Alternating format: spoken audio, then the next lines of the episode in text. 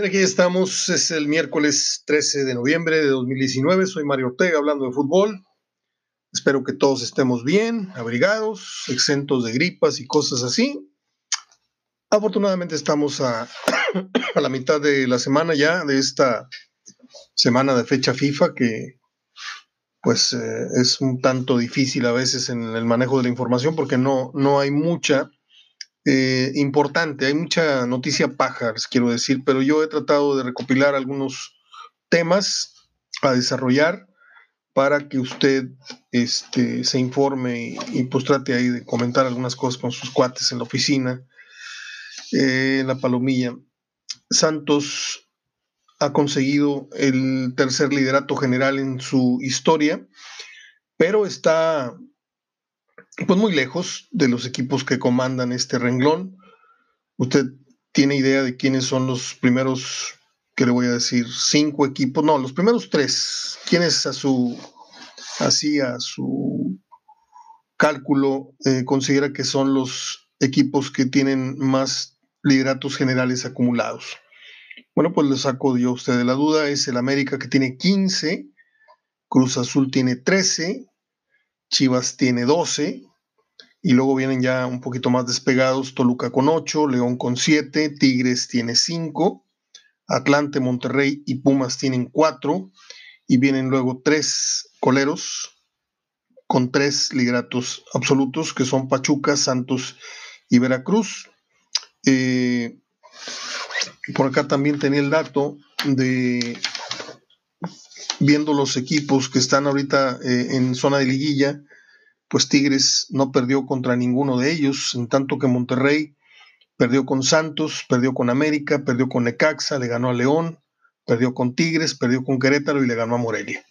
Ese sería eh, el semblante eh, en cuanto a la rivalidad con los equipos a los que en teoría podría estar enfrentando un momento u otro eh, entrado a la liguilla. Todavía falta saber si entra. Hay que recordar que le tiene que ganar imperiosamente al Atlas para amarrar definitivamente su eh, boleto a la mentada eh, fiesta grande. Eh, Mohamed en ocho liguillas ha ganado mm, cuatro y ha perdido cuatro, cerrando como local. Ahora no va a tener ese privilegio. Este, y Tigres, pues es el equipo más fuerte cerrando en liguillas en esta década. Eh, tengo muchos temas por acá, déjenme organizarme. Tengo varias hojas con apuntes. Hoy tengo cuatro eh, efemérides. Mm, yo sé que es una película muy laureada, esta película fantasía de Walt Disney, que un día como hoy se estrenó en 1940, pero yo el día que la fui a ver me dio una aburrida del tamaño del mundo. Es una, es una fiesta de color, de música, de todo esto, pero era más un espectáculo para adultos que para niños. Yo realmente me mareé y no la pasé muy bien. Eh, 1940. En 1947 nació un actor muy interesante. Estoy hablando de Joe Montegna, el famoso Joey Sasa. ¿Se acuerda usted de Andy García que lo ejecuta a caballo disfrazado de policía en El Padrino 3? al, al gángster que mata a balazos en plena calle en un festejo por ahí italiano, una tradición italiana ahí que estaba festejando, eh, lo acribilla y con la famosa frase Joey, Sasa, y pa, pa, pa, le tira tres tiros. Creo que fueron tres o cuatro tiros. Hoy cumpleaños este actor que es uno de los más eh, reconocidos en el renglón gangsteril, del cine gangsteril. Eh, un día como hoy nació en el 55 Guppy Goldberg, que pues no, no es de mi agrado, la verdad. Este, por más que veo dos, tres películas de ella, no, no me termina de hacer clic. Yo a ella le reconozco más su trabajo en aquella película de Steven Spielberg, El color púrpura, que ganara tantos premios. Y hoy cumpleaños un actor muy palomero, muy taquillero, que se llama Gerard Butler. Este, pues ni frío ni calor, o sea, no, no me desagrada, pero tampoco es de mis favoritos, pero debo admitir que he ido a cuanta película han puesto en el cine, de balazos, de esto, del otro, de secuestros, de... es entretenido el cine que hace este señor. Bueno, eh, volviendo a nuestro tema, ¿cómo estará la gente de Cruz Azul de desesperada que pues hay una encuesta que está realizando esta gente de ESPN, eh, una encuesta digital, y pues están pidiendo la salida de, de Jesús Corona. Imagínense, quieren correr a lo mejorcito que tienen. Yo sé que se ha equivocado últimas fechas, todos nos equivocamos. Los porteros, obviamente, pues sus errores son, son magnificados porque son los que cuestan goles, pero yo no sé si se deshacen de Corona, ¿a quién ponen? ¿A este muchacho jurado? Yo les aseguro, digo, no es desearle el mal, ni mucho menos a este chamaco que tiene todo el futuro por delante, pero les digo algo, Yarbrough, el portero de León, pintaba igualito. O sea, era un portero sensacional y de repente entró en un slum y perdió totalmente, no las facultades, la confianza.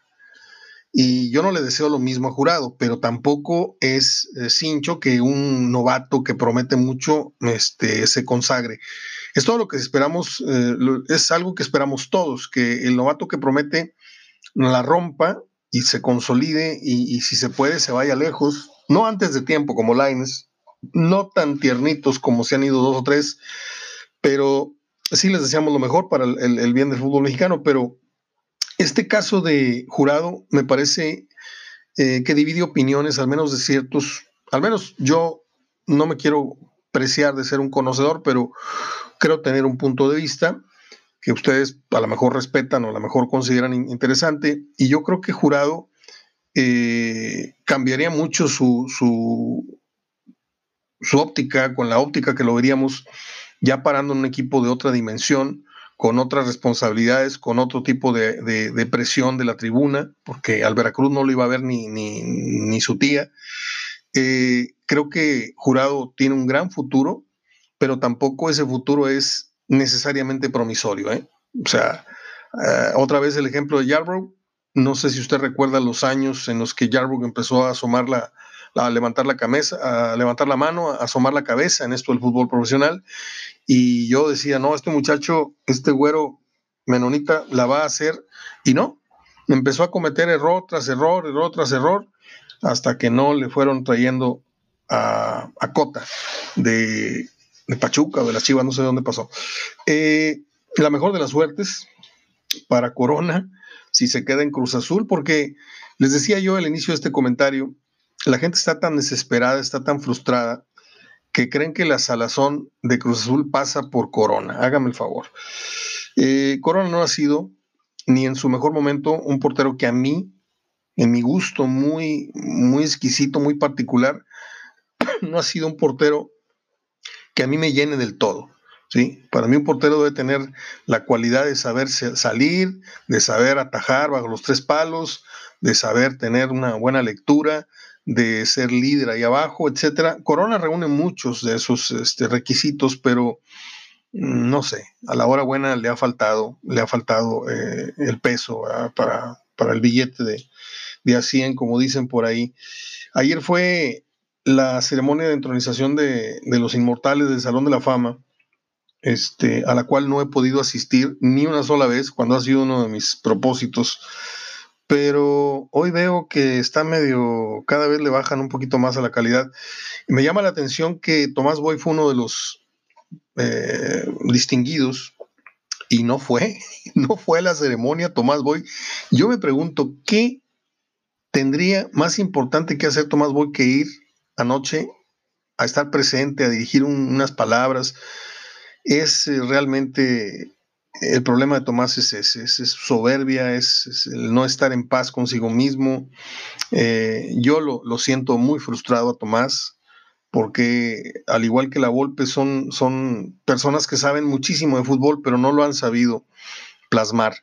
Y no estoy culpando eh, otra vez a la Volpe por no haber ganado títulos. Creo que la Volpe debe tener la satisfacción más allá de levantar o no tantos títulos como el Piojo, como Bucetich como el otro, el haber formado y el haber disparado a muchos jugadores y tener el reconocimiento del 99% de los jugadores que dirigió. Nada más que pues no cuenta con el, aval de, la prensa, que es, lo, lo, considera un tipo nefasto, esto, lo otro. Bueno, allá él.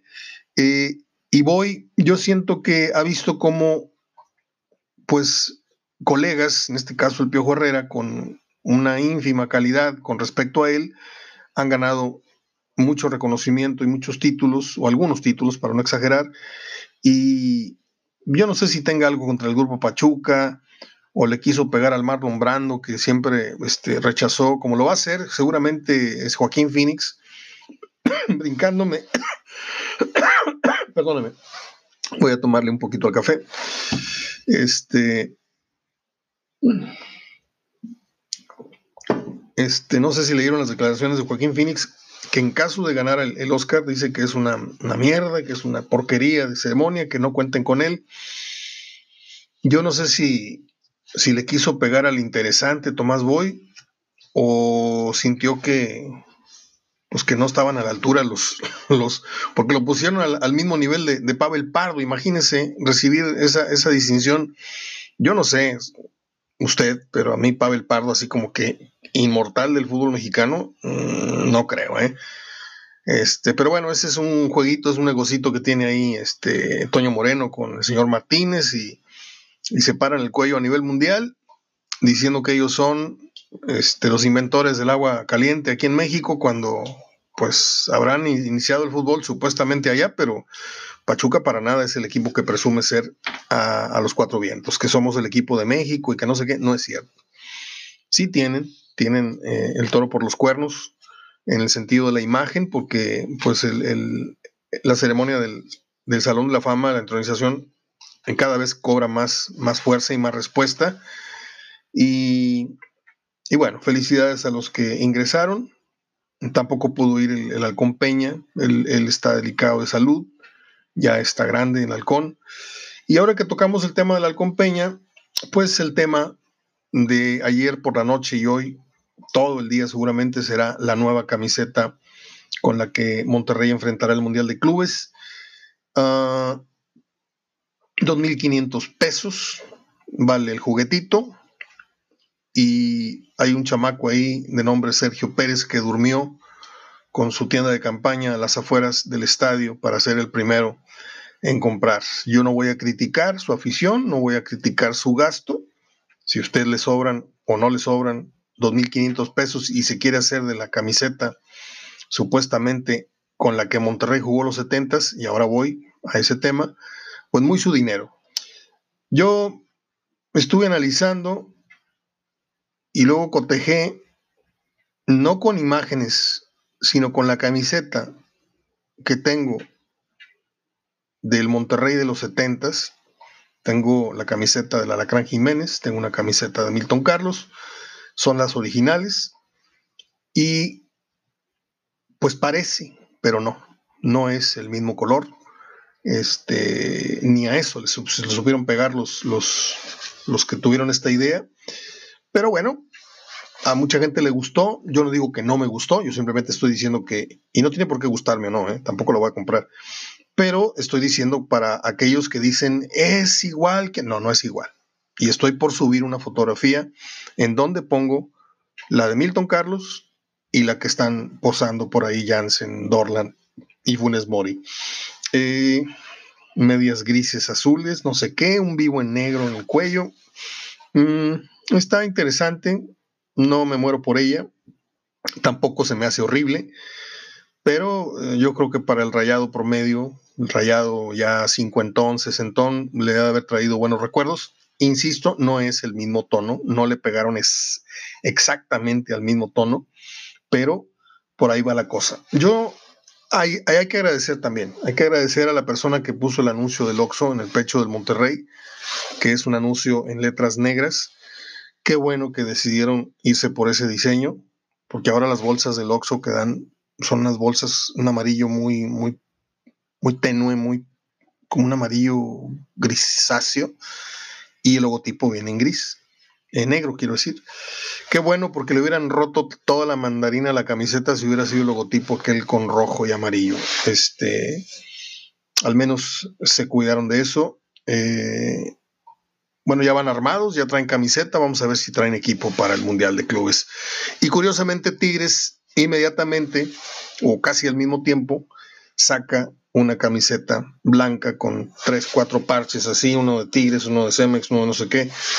Este, y pues que muy bonita y que va a volar. Y, o sea, hay un pleito en lo deportivo y en lo de mercadotecnia y el estarse este, poniendo el pie en ciertas negociaciones, este, en donde Tigres ha, destacado, evidentemente Tigres le ha, sacado ventaja a Monterrey en, en, las contrataciones que ha hecho, pero yo sé de buena fuente que cuando Monterrey quiere a un jugador, Tigres va y oferta por él, o le dice a un tercero, oferta tú, para que a Rayados se le vaya más arriba, a ver si, si se desfuerza, o si no lo consiguen, pues.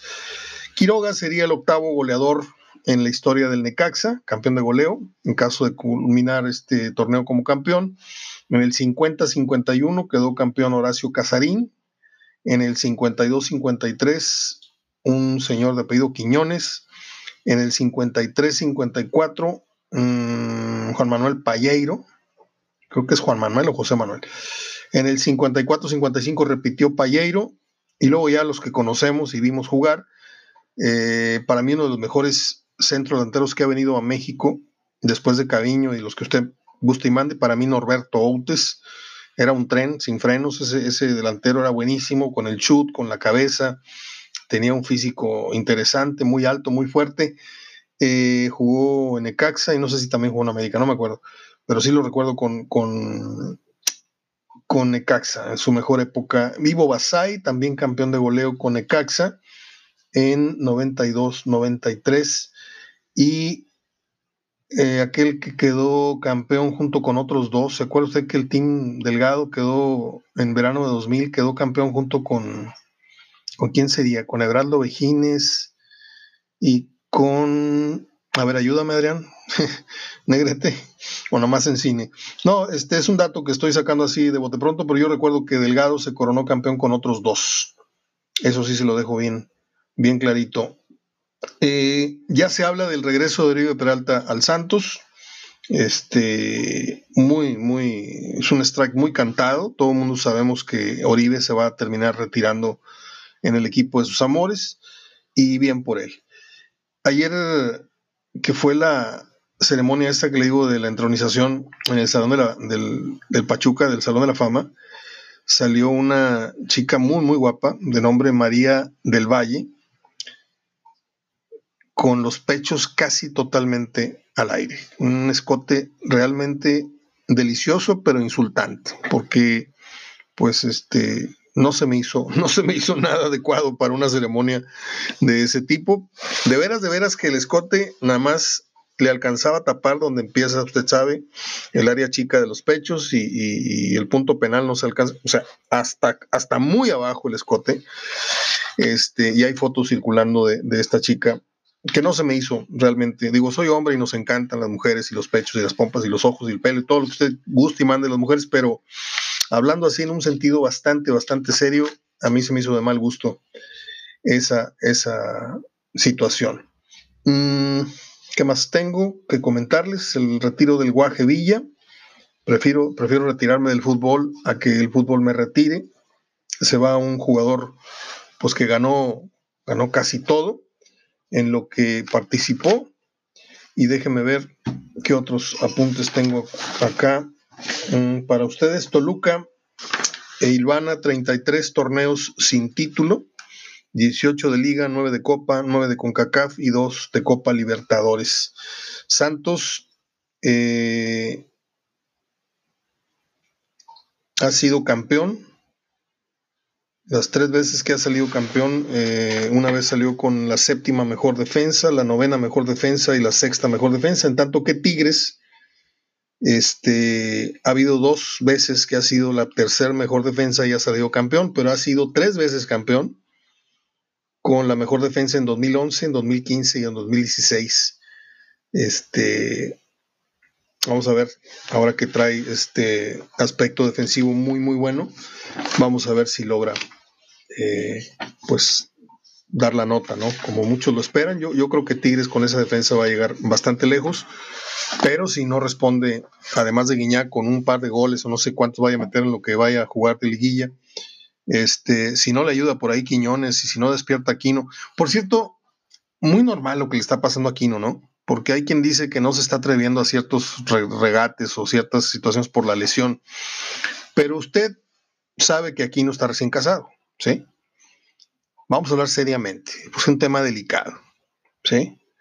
¿Cuántos brincos cree usted que se esté aventando con su señora esposa, Javier Aquino, en esta etapa de recién casado? Le habla a usted que ya pasó por ahí, este, que le gustan dos, tres encuentros íntimos al día, en la mañana, a media tarde, en la noche, no sé, a medianoche, a las 3, 4 de la mañana, que te despiertas y dices tú, bueno, pues va. Para mí es una situación bastante sana y bastante lógica el hecho de que, eh, pues hoy Aquino, su, su, su target esté más este, en las pompas de su mujer que, que en el balón. Para mí yo lo veo muy normal. Habrá que esperar si Tigres lo, le tiene paciencia y lo espera o deciden venderlo porque ya se habla de que sería una buena carta de, cambio para un futuro canje con otro jugador. Este, yo lo esperaría, ¿eh? yo creo que aquí no está por venir su mejor versión. Este, se va a convertir en un jugador muy, muy interesante más adelante, más de lo que ya es, creo, ¿eh? Y sería triste que Tigres lo vendiera en su mejor etapa que es la que está por venir. El jugador maduro, el jugador ya hecho. Este, acuérdese bien de Cristóbal Ortega, acuérdese del Chima Ruiz, que fueron atacantes muy punzantes y luego se convirtieron en jugadores muy tácticos, muy interesantes, mediocampistas, eh, incluso contenciones de muy, muy buen nivel. Es, la, es el Aquino que yo veo venir eh, más adelante. Y pues provecho, Javier, que sigas disfrutando de esta etapa tan hermosa, porque el ratito vienen los, este, los aventones de platos y las mentadas de madre. Ojalá y no, te pase a ti. Eh, yo creo que es todo. Les dejo un gran abrazo de gol. Mm, ¿Qué más tengo acá? No, pues ya, ya les dije todos los datos que traía preparados para hoy. Espero haberles entretenido, gustado. Eh, el tema de la camiseta. Eh, no quiero molestar a nadie. Mm, simplemente hice eh, la observación de que no es, porque si algo yo le reconozco al Monterrey, es que aquella edición del campeón sin corona, de la, edición de Riera y del Gallo Jauregui, que nadie me quita la cabeza porque yo los vi jugar, eran el mejor equipo de la liga, y por el arbitraje y por algunas otras situaciones muy turbias, y no soy yo el que lo digo, lo dice el Pato Corvo. Cuando vino, lo dijo clarito, no nos dejaron ser campeones. Este, y si no, pregúntenle a Narváez, el árbitro en aquella semifinal con UDG. Eh, Atlético Español los elimina bien antes, este, la versión del gallo, pero había una, una consigna porque los equipos del centro siempre fueran los que figuraban, Cruz Azul, este, América, el Toluca, que es el del Morri Ruiz y de Pereira y todo, siempre era la, noticia eran los del centro. Eh, y, yo dije que la camiseta no es fea, no es maravillosa tampoco para mí, pero el punto neurálgico acá era que no es la camiseta del Monterrey de los setentas, ni el diseño ni el color. ¿Sí? A lo mejor se basaron en ella, pero si se basaron en ella está correcto. Pero si pretendieron darle al clavo, yo creo que alguien, alguien no se puso bien los lentes y no vio bien, no distinguió, distinguió bien los colores de aquella camiseta que le digo, aquí la tengo, aquí la tengo en mis manos. Y precisamente por eso saqué la maleta donde tengo más de 100 camisetas que me regalaron jugadores y dije, a ver, a ver, a ver, a ver. En, los, en las fotos estas en internet se ve muy luminosa, se ve muy bonita la nueva camiseta, no digo que no, pero dije yo, esta no es, y saqué la, la que tengo de la Lacrán y la de Milton, dije, no, para nada. Es todo. Les dejo el programa, mi reputación para que la hagan pedazos y mi abrazo de gol. Tápese porque el frito sigue, está muy sabroso. Yo me salí a caminar hoy a las 6 de la mañana, cinco y media andaba yo caminando me estoy cayendo de la cama a las 5 de la mañana, no sé por qué. Me estoy durmiendo a las 11 y a las 5 ya terminé de dormir. Y muy sabrosa la caminata. ¿eh? Le recomiendo, digo, no tan salvaje el clima, sálgase a caminar ya que se componga un poco el clima, pero no hay nada como caminar en las mañanas, de veras. Le, ordena a uno su día, el, meditar, el, ir caminando, el ir pensando lo que va a hacer uno, lo que no va a hacer, el fin de año, el hacer sus cuentas, el planear, ¿por qué no algunas cosas para el año que entra? A mí me sirve muchísimo esto de la caminata. Eh, luego de un mes muy, muy difícil en la, cuestión de la salud, estamos otra vez de pie y muy fuertes. Y esto lo, lo comparto más que nada para las personas que se sienten un poquito bajonas de pilas o de espíritu, de ánimo. Todo pasa, ¿eh? Nada más hay que, hay que poner tantito nuestra parte y seguir avanzando. Es todo, hasta mañana.